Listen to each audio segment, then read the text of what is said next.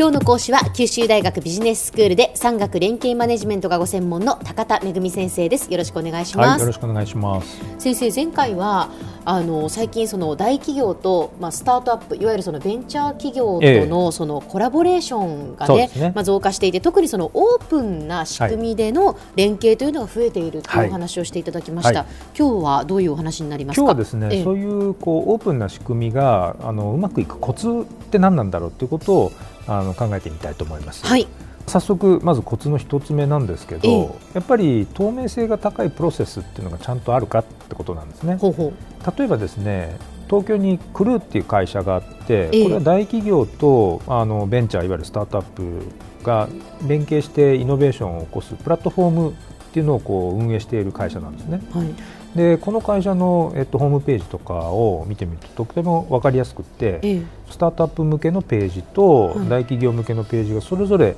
分かりやすく作り分けられていて、え、どっちの立場でそのプラットフォームを利用できるかっていうのが、すごくあの透明性高くあの分かりやすく説明してあるんですね。でそこからどんな恩恵が得られるのかっていうのが書いてあるんですよ。ほうほう。で例えばそのそこで書かれている具体的なプロセスっていうのは、まずオリエンテーションをやって、そこからあのスタートアップだとか大企業がこうエントリーをして、はい、でそれに対して、えー、お互いがこうブラッシュアップをしてその上でこうまず一旦一次セレクションっていうですねこうまあ取捨選択がざっと行われるんですね。でその後でプレゼンテーションっていうのが行われた上で最後に二次セレクションっていうですね最終選考っていうのが行われるっていうそのプロセスになってるんですけども、ええ、途中でやっぱり相互にこうアイデアの実現性を検証するために独自のウェブ上のコミュニケーションツールが提供されているんですね。でそれによってあのコミュニケーションのミスだとかを、が起きないように、うん、あのちゃんとそのクルーが適切に介在するようになっているんですね。やっぱりこうスタートアップと大企業の担当者だけに任せて、あとはよろしくって言ってるとどういうことがどうコミュニケーションされて何かが誤解でもって変な方向に動いちゃうとかっていう、うそこにこう第三者がよく分かっている第三者がちゃんとその状況を見守っていますよと、もし何かあったらパッと手伝いますよっていう状況が作られているんですね、うん、前回先生もねおっしゃってましたよね。大企業とスタートアップでやっぱりなかなかうまくいかないっていうのは、ええ、例えばそのお互いの価値観が違ったり文化が違ったり社内用語が違ったりっていうそういうところが意外と障壁になるっていうお話でしたもんね、え、あの大変大きいやっぱりギャップなんですね。でまさにそれなんですけど2つ目はですね、うん、大企業とベンチャーそれぞれがちゃんと相手の文化とか価値観を理解しようということなんですね。うんはい、最初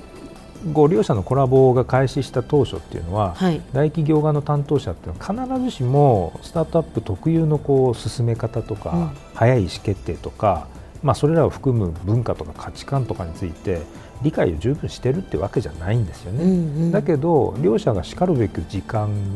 をかけて、ええ、そのコラボしていくと徐々にその理解が進んで、はいうん、でこのさっき名前を出したクルーの人曰くですねスタートアップレディーな状態とつまり「Are you ready?」っていうそのそれがそのスタートアップレディ要はスタートアップとも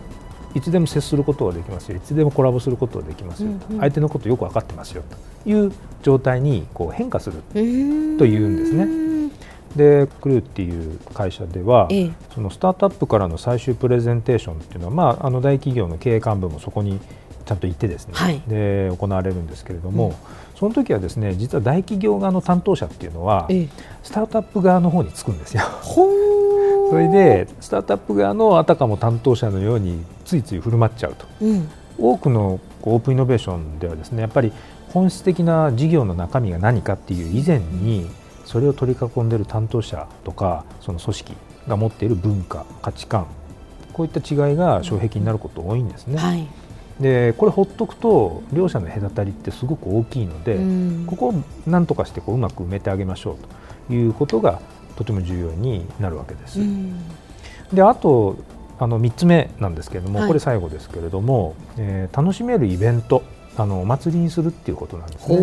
でお祭りって非日常なわけですよね。はいはい、でそういう非日常性って実はとても重要なことなんですよ。うん、いつもと違った特別な場所だと。逆に言うといつもと違ったことをやっていても、まあ、許してもらえるという安心感がね実は重要なんですね。はい、で新しい挑戦をする時ってやっぱ不安だし、うんうん、で周りもそういう目で見てて、うん、固唾を飲んで見守ってるみたいなことだとやっぱりお互い力を出し切れないそうでしょうね、まあ、失敗してはいけないとかそういうことを思っちゃうでしょうからね。えー、ね。逆に言うと、えー、あのお祭りなんだと、うん、でうまくいったら儲けもんで、まあ、うまくいかなかったらもっぺんまたやり直せばいいやっていうぐらいで、非日常性の中で少し大きくジャンプしてみると。いうことも必要なんですね。でそれをかつ楽しみながら何度か経験するっていうことが重要なんですよ。はい。でまあ、そういったことがあの行われている、まあ、一つの例が西鉄オープンイノベーションコンテストだと僕は思ってるんですが、今回初めての試みなんですけど56社から応募があったそうなんですね。でプレ審査を経て最終審査会は11社のスタートアップがプレゼンテーションして僕もすべて一応聞かせてもらったんですけども、はい、なかなかそれぞれユニークに工夫を凝らした西鉄とのコラボレーションのアイデアを披露されている。外の審査員と中の審査員が3人ずつ計6名いろんな角度から質疑応答をしているという状況で、まあ、例えば女性に特化したマーケティングを提案する人だったり、うん、音声認識っていうのを使ったなんかこうクーポンアプリみたいなまあ、そういうサービスを提供したり、うん、あるいは自分の独自のセンサー技術っていうのをこう活用してえー、例えばお年寄りの見守りサービスだったりとか、うん、まあ、そういうのを提供したり、まあ、すごく幅広い事業領域にわたるんですね。でその中まあ最終的にはですね最優秀賞っていうのが選ばれたんですけどこれあのディープラーニングっていう今流行りのビッグデータとか、はいはい、そこからどんな価値がある情報が見つけられるのかっていう、でそれを西鉄って IC カードにもかってサービス持ってるんですね、はい、あのデータと組み合わせてもっと深いところまで顧客のインサイトを分析して顧客サービスに結びつけるようなそういうマーケティングやりませんかっていう提案をしたリープマインドっていう会社があるんですけどここがまあ受賞したんですね。こういう大企業とスタートアップのコラボレーションって、えー、まだまだこれから伸びていくんじゃないかなと。で福岡でこういうこう活動がもっと増えてくると、まあ、福岡っていう都市も、まあ、より一層面白くなるのかなというふうに思います。はい。では先生今日のまとめをお願いします。はい、えー、大企業とスタートアップのコラボレーションがうまくいくコツとして透明性の高いプロセスそれから相手の文化や価値観の理解それから楽しめるお祭りでこういったことが挙げられます。今日の講師は九州大学ビジネススクールで産学連携マネジメントがご専門の高田恵先生でした。どうもありがとうございました。はいありがとうございました。